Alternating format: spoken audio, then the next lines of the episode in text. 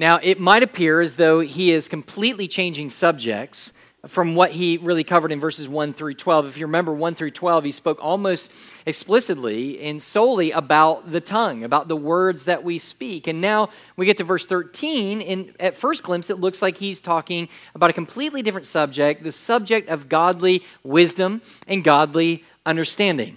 But when we take a little bit closer look, when we begin to really consider the context a, a, little bit more carefully, we realize that there is a direct connection between what he was doing before and what he's now doing after. There's a connection there. And we know that by understanding the context. In chapter 3 and verse 1, what James did was he was addressing a group of wannabe teachers in the church. These guys wanted to be teachers more than anything. They wanted to teach others, lead others. The problem was they had the wrong motivation. It wasn't for the glory of God, it was for the glory of themselves. They wanted to be exalted and they wanted the praise of man that, that teachers during that day uh, ascribed and would receive. And so this is what they wanted to do. So this alarms James. So what James does is he tries to deter them the best that he possibly can. And the first way that he does it is back in chapter 3 and verse 1 is he reminds them of an impending judgment of everyone who is going to teach. He said there in chapter 3, verse 1 Now, many of you should be, uh, uh, not many of you should become teachers, my brothers, for you know that we who teach will be judged with a stricter, with a greater strictness. So he tries to deter them, saying, Hey, look, there's a, there's a big judgment coming for you as a teacher. And now he's going to try to deter him in another way by suggesting not only are they not qualified because they have the wrong motivation, but here's the key they're also not qualified, or they're not also cannot become teachers because they're unqualified. They're missing two of the most important qualifi- qualifications and elements of a teacher who is going to lead the church. And what are those things that they need? Well, he says it right here. They need godly wisdom and they need godly understanding. Now, let me let me suggest, let me break a couple things down for you before we really jump eh, into this. Um, he's speaking directly to teachers in a church, but I want you to understand from the get go the teaching here, the truth that we find in the application goes far beyond just teachers. It goes to every single believer. In fact, if, if we're consistent with the theme of James, what James is going to say, and I think this is going to become abundantly clear as we unpack it, he's going to suggest that really godly wisdom and godly understanding is actually another demonstration to how you know whether you're truly in the faith or not. So here's what we're going to do. We're going to break this little these verses up into two parts. The first section is what we're going to do is we're going to look at what godly wisdom and understanding are, because that's what he's speaking about. What, what is it that he means by these things? And then second, we're going to ask basically, how do we know that we have them? Okay, if this is what godly wisdom and, and understanding look like, then how do I know whether I have those things or not? The second half of this, of this sermon, we're going to look at the worldly wisdom, what worldly wisdom and understanding are, and then we have to ask the question once again how do we know if we have them? So, what wisdom do we have? God's wisdom or the world's wisdom? How are we living our lives? Well, let's note first of all what godly wisdom and understanding are. Uh, look at the scriptures, if you will. He begins with that word wisdom, but I want to start with understanding. And, and the reason I think will become apparent in just a couple moments. Let's look at the word understanding. The word there really refers to a person who is an expert in a particular field of study. In other words, he's describing somebody that really knows their stuff. They've spent an immense amount of time, perhaps a lot of money, really becoming focused on one area of study, and they've been gathering and eating up knowledge like you would not believe. Now, I, I need to set something straight real quick before we press on here, and that's this is that nowhere in the Bible does the Bible say that somebody who knows more about the Word of God is somehow, is somehow more worthy or, or, or, or, or, or better or more superior in any way than another believer who doesn't know as much about the Word of God. You got that? We, we, we would all agree, right? No more worth to the person that knows more than to the other person who's less. We've all been purchased by the blood of Jesus Christ. We're all equal at the cross. We, we agree? However, I think we'd also agree that that it would be a true statement to say, but those who know the word and understand it more broadly and more deeply, that have a better understanding of it, also are at a greater advantage of living out the Christian life than the person who's ignorant of it. Would, would you agree with that? I, I, think that Jesus would. Jesus said this in his high priestly prayer in John 17 17. Here's his prayer. He says, Sanctify them, Father, sanctify them in your truth. Then he said, Your word is truth. Jesus was asking the Father, He said, God, change them into my image. Because my image is like you. I reflect your glory. So change them into the glorifying picture of me. And he says, and the way that you do it is you do it through your word. Did you catch that? Or, or, Paul does the same thing in Romans chapter 12, verse 2. He says that we are to be, he commands that we are to be transformed by the renewing of our minds. Well, what are we being transformed into? The image and likeness of who? Christ. In the image and likeness of Christ. Do you want to know how people change? Here it is. We change by our minds being renewed our minds being renewed. That is, that we change our mind. We change our mind on what's important. We change our view of ourselves. We change the view of who God is. We change the view of how we're supposed to live and what the purpose of life is. How do we come about changing all that? How do we renew the mind? Through, guess what? The Word of God is what he says. And so, so we understand this. And, and, and let, me, let me just follow that up with this idea is, is we can be disobedient to what we know but we can't be obedient to what we don't know. Does, does that make sense? In other words, we read those scriptures all the time. We know a whole lot, and a lot of us are not being faithful to that. But you have absolutely no possibility of being obedient to the word of God apart from knowing it and understanding it. So that's understanding. That's what he means by godly understanding, understanding the word of God. Next, he talks about specifically about wisdom. Now, wisdom is different than understanding. We talked about this a couple weeks back. Uh, wisdom, uh, whereas understanding or knowledge deals with just the mere facts, wisdom deals with the application of those facts. Specifically for the Christian, the application of God's word to everyday life, on how we live, determines on what we know from the word of God. And it's interesting that these two ideas, wisdom and understanding, are found hand in hand throughout the scriptures. And, and the Bible's constantly telling us to pray for them and to seek after them. It's asking the question, where do we find them? For example, Job 28, verse 12. Listen, you find both words. He says, But where shall wisdom be found? And where is the place of understanding? Wisdom and understanding. We see it again in Proverbs uh, chapter or Proverbs chapter 4, verse 5. We read this. It says, Get wisdom, and he says, Get understanding. In Proverbs 23, 23, again, buy truth and do not sell it buy wisdom, instruction, and understanding. Do you see how constantly God's telling us we need both? We need the word, yes, but we also need wisdom to know how to live out the word of God that it is that we're ultimately learning. But did you notice that wisdom always came first? Wisdom comes first. Why? Because it's really the priority. You cannot become like Christ without knowing the Word of God, but you can know the Word of God without becoming like Christ unless you have the wisdom of God to know how to apply it to your very soul and to your very life.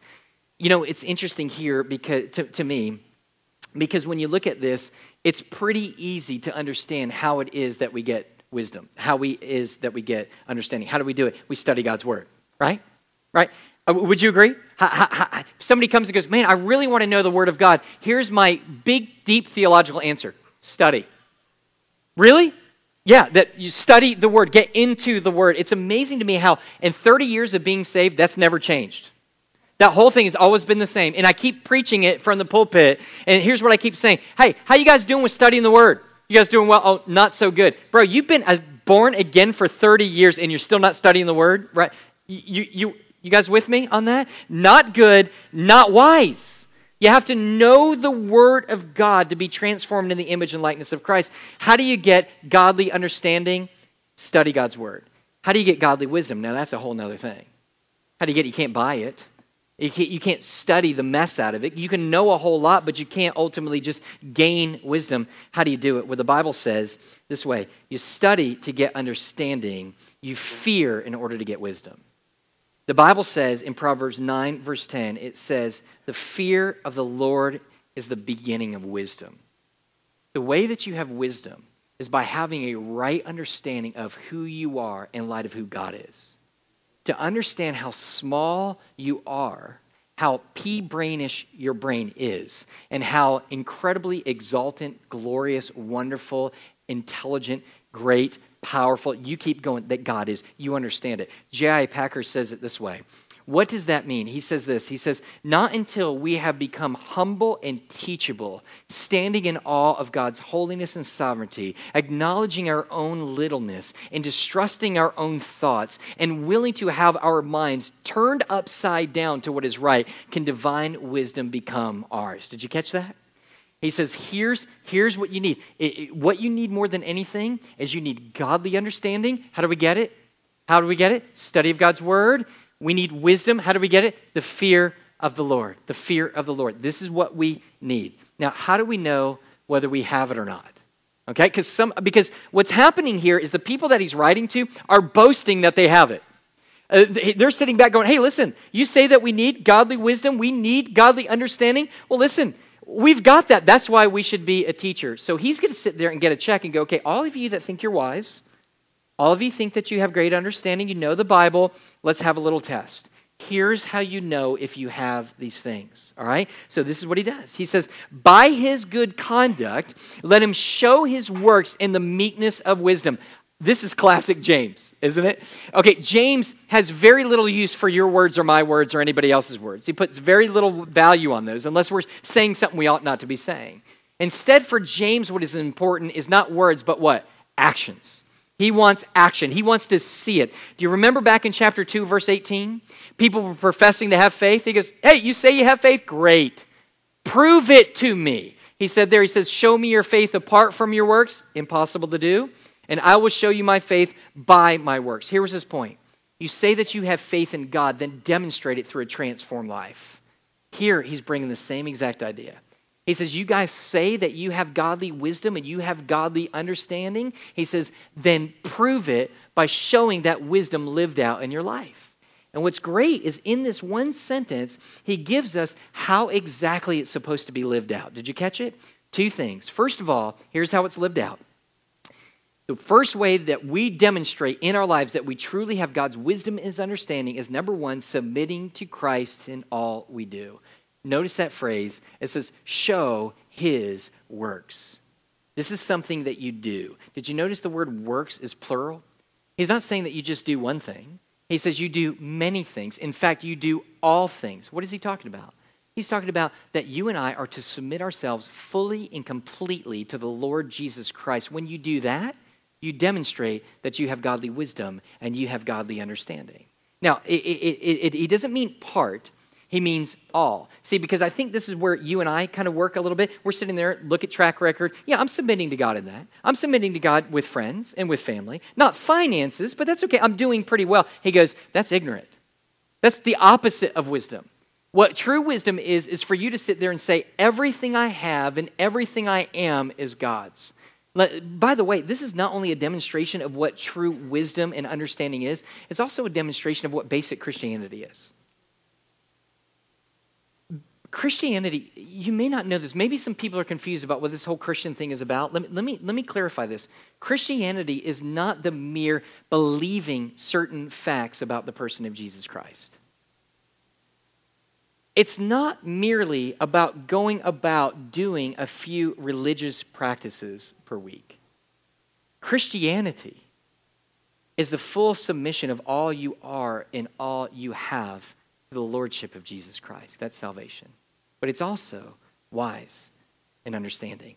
Now, notice something. He's going to switch here. He's going to give us a second thing.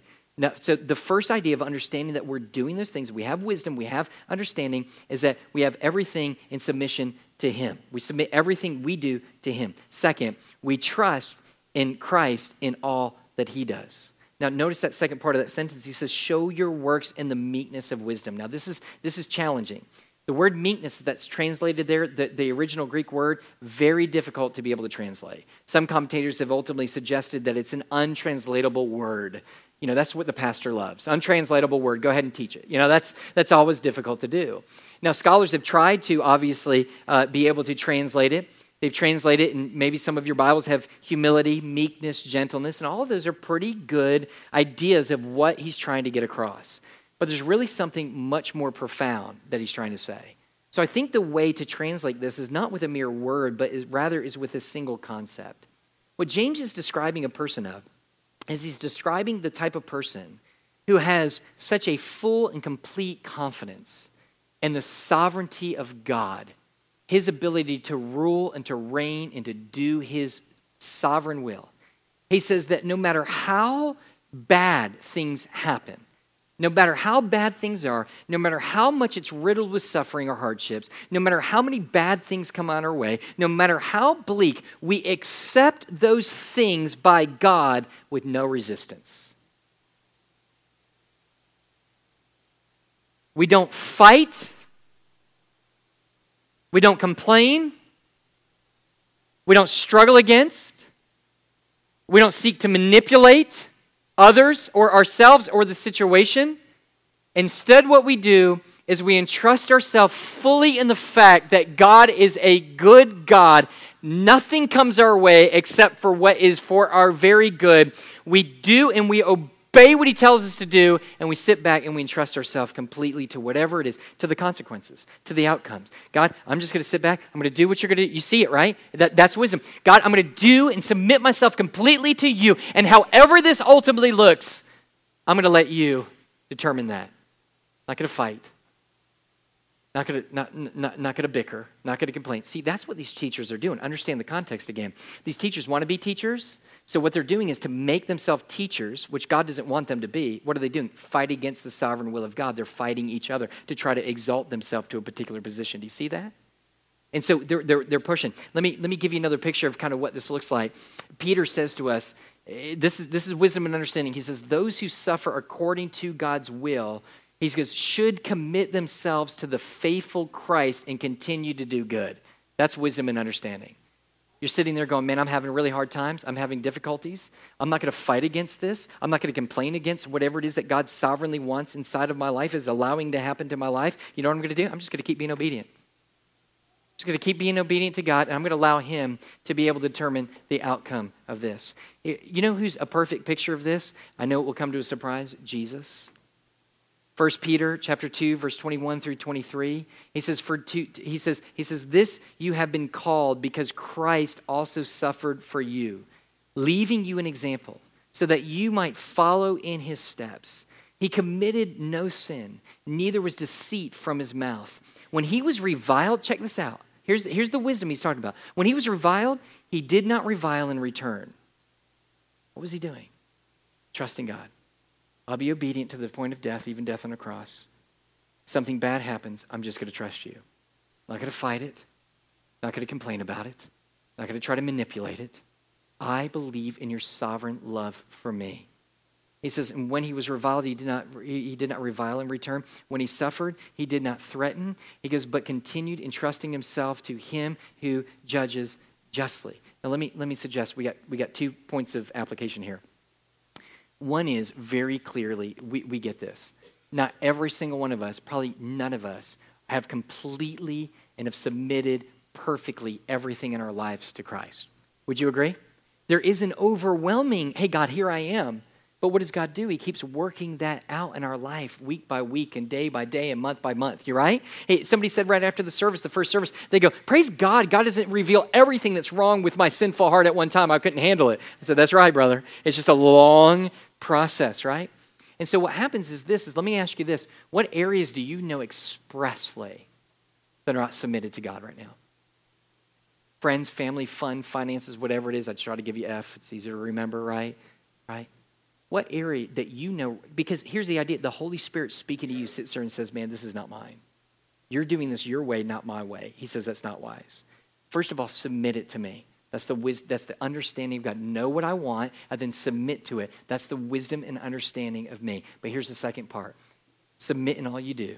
But then sit back and just go, God, whatever your sovereign will is for my life, I'm willing to accept. I'm willing to be able to receive. Let me let me kind of tell you kind of how this looks real quick. I used this at the end last last time, but let me use it here. Uh, some of you guys know that my wife and I we foster, and we've got other families in in our our church that foster, and I praise God for them. And uh, and you know it, it's probably not for everybody, but for my wife and I, it's just kind of how we're trying to work out our faith. It's how we're trying to work out the gospel. And so the Bible tells us that we need to take care of those that that are in trouble and need to be cared for. So we there's many ways to do that. By the way, it's just one way that we're trying to work it out. And so we've had the privilege of having four kids uh, in our home over a period of time, over a period of years, and to kind of minister to them. Our house isn't big enough to have more than one at a time. So uh, with the other four, they're kind of messing everything up. So uh, so so so we kind of we've had them in there, and so here's been all of our approach. Our our hearts have always been open to try to meet a need, and then eventually, if God opens the door to be able for adoption, that's great. And I got to tell you, especially in my wife's heart and in my wife's heart, we're always sitting there going, man, I hope it ends in adoption. I hope it ends in adoption. So we're to do this, but we're really ultimately wanting to, to adopt one of these children. Well, it doesn't work, doesn't work, doesn't work. And there's so much frustration in the middle of that. You know, and you're trying to figure, did we do the right thing? Did we not do the right thing? Did we write the right people? Did we make the right arguments? What, what, what's going on? Why am I struggling with all this? And so finally we got to uh, our little baby Ellie that we have in our home right now. And sweet little thing, she's eight and a half months old. We've had her for eight months. So, so she knows us basically as family. And so so what we've done is we've taken a completely different approach. I think before we were kind of living much more by worldly wisdom, as we'll see in a minute. And then I think God, eh, you know, you do things wrong long enough, God begins to finally get in through your head. And so here's what we would do. And it's very confusing to us because people will come up to us sometimes and they go, oh, We don't know how you do it. We don't know how you do it. There's no way. There's no way that I could bring a kid in my home and then them take them away. There's no way. It's, it, it would break my heart. I completely understand what it is that the person's saying. But do you understand from my perspective what it sounds like? It sounds like I don't have a heart, right? So you can bring kids into the home to take care of them, but because really you don't care enough because your heart won't be ripped off if they go. And I'm sitting back going, no, no, no, we care. We care. But let me try to give you a little bit more insight of why we think that we're able to do it, and none of it is because of us. I think it's because we finally got to the point, and this is after a lot of mistakes. With so many of the other children, we jockeyed for position. We tried to work things. We tried to write letters. We tried to visit people. We tried to do whatever we could to butter up people to somehow be able to work the system to be able to get the children to stay with us. And each and every time, it was clearly not the sovereign plan of God, and it caused us a great amount of heartache. Now, with Ellie, we don't know how it's going to end. But here's what I know people are like, Well, is it going to break your heart? I said, We'll be sad. And I said, But we won't be devastated. They go, Why? And I said, because I believe in an absolute sovereign God. That God has the very best for us. He has the very best for that girl. If He takes her out of our home, it's easy for us to sit back and think that we're the best for her, but God knows better than I do. If God wants to take her and bring her to another family, it's what's best for them and it's best for us. And here's what you're allowed to do you're allowed to rest in that. Be obedient to do what God has called you to do. Sit back and rest, whatever it is. You said, What if it's bad? Rest in it. Because God knows what you need. Do you understand that you need the hard? You need the stress? You need the pain? Because for you and I, it's the only thing that will ever drive us to our knees in faith to Christ. We need it. And God will say, I'll allow you the difficulty if it means that you'll become like me. That's what that godly understanding and wisdom, I think, looks like. Now, let's look at the other side.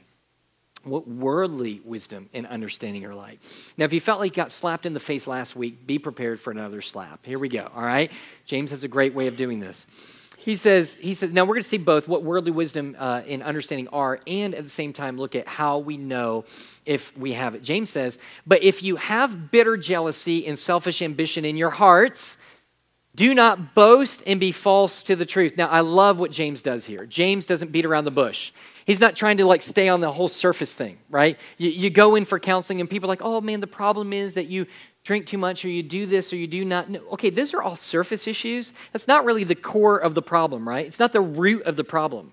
You're doing all of these things because there's something wrong with the, with, with the heart of the problem. And the heart of the problem is what? The heart. And so what happens is he's telling these teachers, he's like, you're fighting, bickering, complaining, manipulating each other, and I'm not even going to address that. I'm going to go straight to the heart of the matter, and the heart of the matter is your heart is full of wickedness and sin. And then he tells us the two types of sin that are within the heart that also drive the wisdom and understanding of the world. What are they? First of all, is bitter jealousy. I'm sure none of you know this, so let me try to explain what bitter jealousy is, all right? Bitter jealousy refers to the attitude of a person that can't stand the popularity or success or fame or applause of someone else. Right? I, I know you don't know what it is. Let me, let me try to, for we sinners, let me try to lay this out for you. Uh, it's when a person feels, hears the praise of their coworker, and instantly inside they begin to tense up and they begin to feel sick inside themselves. And there's a little bit of anger and even rage because they don't like. By the way, if you want to know that you're becoming more like Christ, then you'll find yourself genuinely being able to applaud people for the good things that they do. And you'll feel good about their recognition. I'm not there yet. Sometimes I do, sometimes I don't. All right? Depends on what the circumstance is. All right? And don't look all spiritual, you do the same thing. All right? And so, so look, look here, so here's the idea. So instead of praising them, applauding them, they feel this angst within them. But what do we know about sin? It's got to find its way out, doesn't it? So this is where, it, and so here's kind of how it looks. You're at work, somebody sits there and go, man, it's amazing what an amazing job they've done. It's amazing their occupation and their career. They've had an astounding, amazing, mind blowing career of all they've been able to accomplish and you sit there and you know because you've been a Christian long enough that you can't just blast that person. You got to be smooth about it. So what you do is you go, you know, yeah, they they've really accomplished a lot of great things. It's it's unfortunate that their family has had to pay the price for it. Right? Do, do, do you see what we're doing here? Can allow them to receive praise. We want the praise. So the best way to be able to get the praise and begin to redirect it is pound them down to the ground pound them down. All right? Now, notice the next idea selfish ambition. All right? So these are like two peas in a pod here. Selfish ambition or uh, bitter jealousy, selfish ambition. Selfish ambition is a term, actually, it's a political term, speaks of a person uh, who is willing to do anything that they can to be elected. So get the picture. Jealousy. Don't like what's going on. They're receiving praise. They're receiving attention that I really want. Let me push them down, draw it away from me, uh, then what I'm going to do is with my lips, I'm going to tackle them to the ground. And then with my lips, I'm going to exalt myself as well. All right. Since you guys don't sin, let me tell you from perspective of sinful people. Here's how it works. So in my context, and it's kind of the context, remember, he's talking about teachers. So this is easy for me to follow. So almost every week, except for whatever, uh, you know, here's Pastor Mike. He's preaching from week to week to week to week. Most weeks don't hear much of anything which sometimes can actually be a good thing. Okay, you know, to be honest with you, but don't really whole lot, not a whole lot. Hey, God's changed me, whatever, all that kind of stuff. I leave. Dan preaches. All right, here it is. My phone's blowing up, texting, emails, phone calls. Bro, you have no idea. That dude hit it out of the park. Dude, my husband got saved. All of our family saved. 44 people saved that Sunday. The Spirit moved like you would not believe. It was the most unbelievable thing we have ever seen in our whole is the pinnacle of our Christian life right then, right there. All right. For me, man, that's great. Really good, man. That's, that's right on. Well, I'm glad that he did well because, you know, he's kind of a hit or miss guy. you know, you just, it's like flipping a coin. Sometimes he's up, sometimes he's down. You just don't know. So, you see that? You see the pushing down there? Okay, so there's the pushing down, and then here comes the next part. Here's the next part. The next part is, well, I'll tell you, I'm really, I got to tell you, I'm really, really glad that he did well because I've really been working with him. Really trying to show him the ways and really show him how to exegete appropriately the Word of God. Right? And so we say that. And so now I don't know what it looks like for you. That's what it looks like in the preaching experience. I don't really struggle with that that much, just to be honest with you. Just trying to, I know you're like, oh, it's okay, it's all right. No, it's, I'm just trying to give you an illustration, okay? So that's kind of how it works. But you know the feeling, don't you? You know it, don't you? You know that angst. You know that jealousy. You know how it begins to build up. You know how it finds a way in a mouth and badgering somebody else, knocking them down, and then exalting yourself. Well, do you know this part? Look at as though this isn't bad enough. Notice what he says next. He says, Do not boast and be false to the truth. Apparently, this group of people were doing these things, pushing down, exalting self with their mouths, and then with the same exact mouth, they were exalting that they were doing all of this with the right motivation. I've even done that.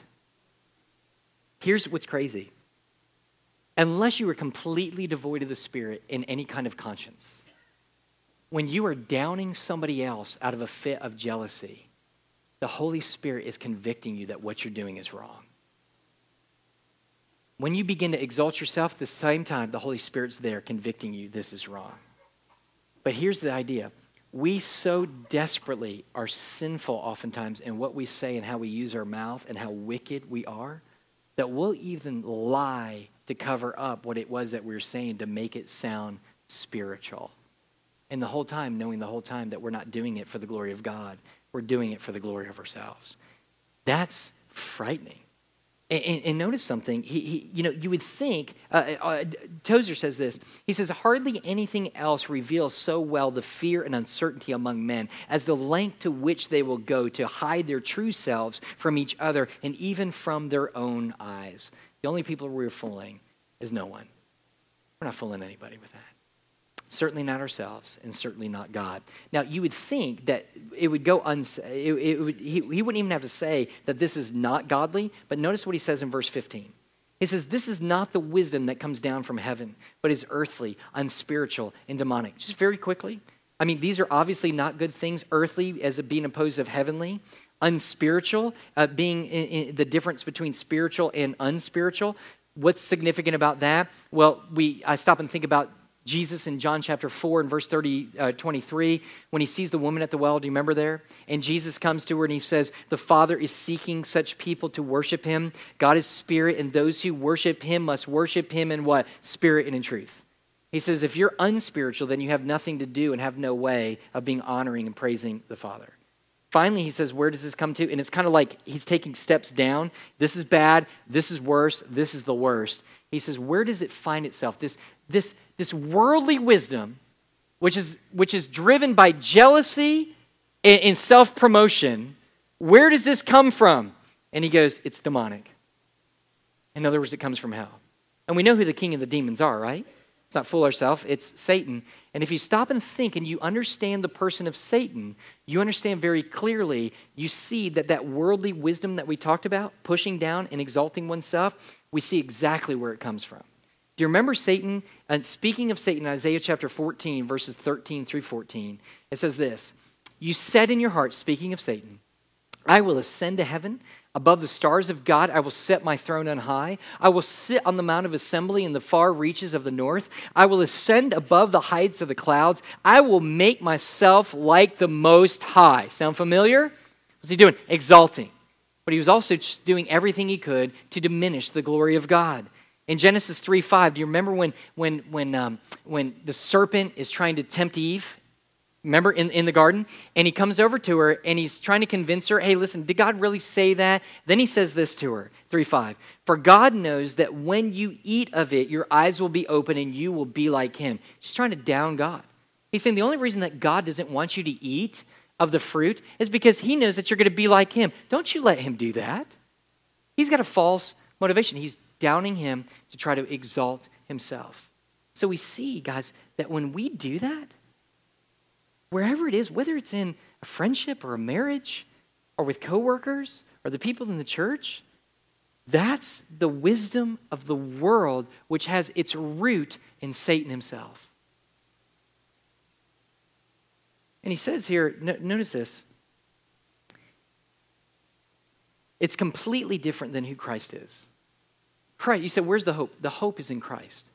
Here's the devil. He's low, he's trying to go high. Christ is high, he's trying to go low. And we see that in, in, in Philippians chapter 2, verse 3. Notice it says, do, do nothing from rivalry or conceit, but in humility count others more significant than yourselves. What is he talking about? He's talking about godly wisdom and understanding. This is what it looks like. Don't just look after your own interests, look after the interest of others. He says, Let each of you look not only to his own interest, but also to the interests of others. Then, verse 5, where do we get this?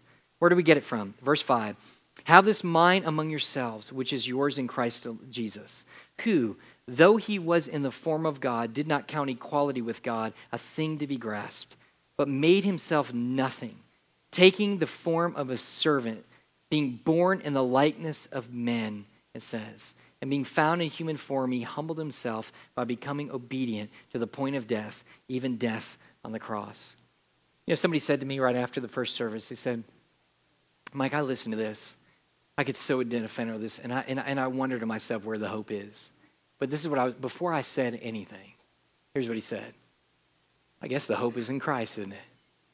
That's right. The hope is in Christ.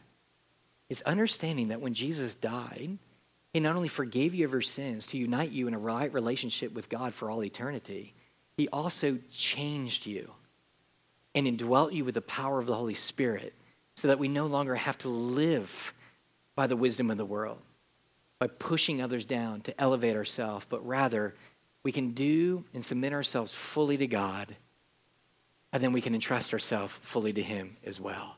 What a beautiful thing. Notice this at the end. He says, verse 16, for where jealousy and selfish ambition exist, there will be disorder in every vile practice. You think of any relationship, you, through, you, you tell me any relationship or any church that is in turmoil and disorder, I'll tell you a church and a group of people that are living by the wisdom of the world, not the wisdom of God. They're pushing each other down, they're trying to raise up. Guys, don't you see that in marriages? The saddest thing when you see people in marriages do this, shoving each other down, exalting themselves, trying to one up each other. Guys, that's of the devil, not of God. Same in churches, same everywhere else. So let me ask you this. Let me just, just ask you this question. So in your own life, how does this, how does this work out? How's it looking for you? Are, are you right now? Because what I would think is this is that some of us are still dealing with that whole idea of submitting to God. But I think where many of us in this place and in this church are working right now, we'll always work about the submission part. It's truly sitting back saying, Hey, God, today, I believe you're sovereign. And whether it's cancer, or whether it's me not getting a job, or whether me it's being single, even though it's all the things that in and of themselves may not be particularly good, I trust you because you are a good God. I'm not going to fight. I'm not going to fight for rights. I'm just going to do and allow you to do as you see fit. Now, that, folks, is a call to faith. Amen? Let's close your eyes, bow your heads. Let's stand, if you will. We're going to pray. Ashley and Believe and others are coming. We're going to go ahead and, and pray and respond. I'm going to be down here front.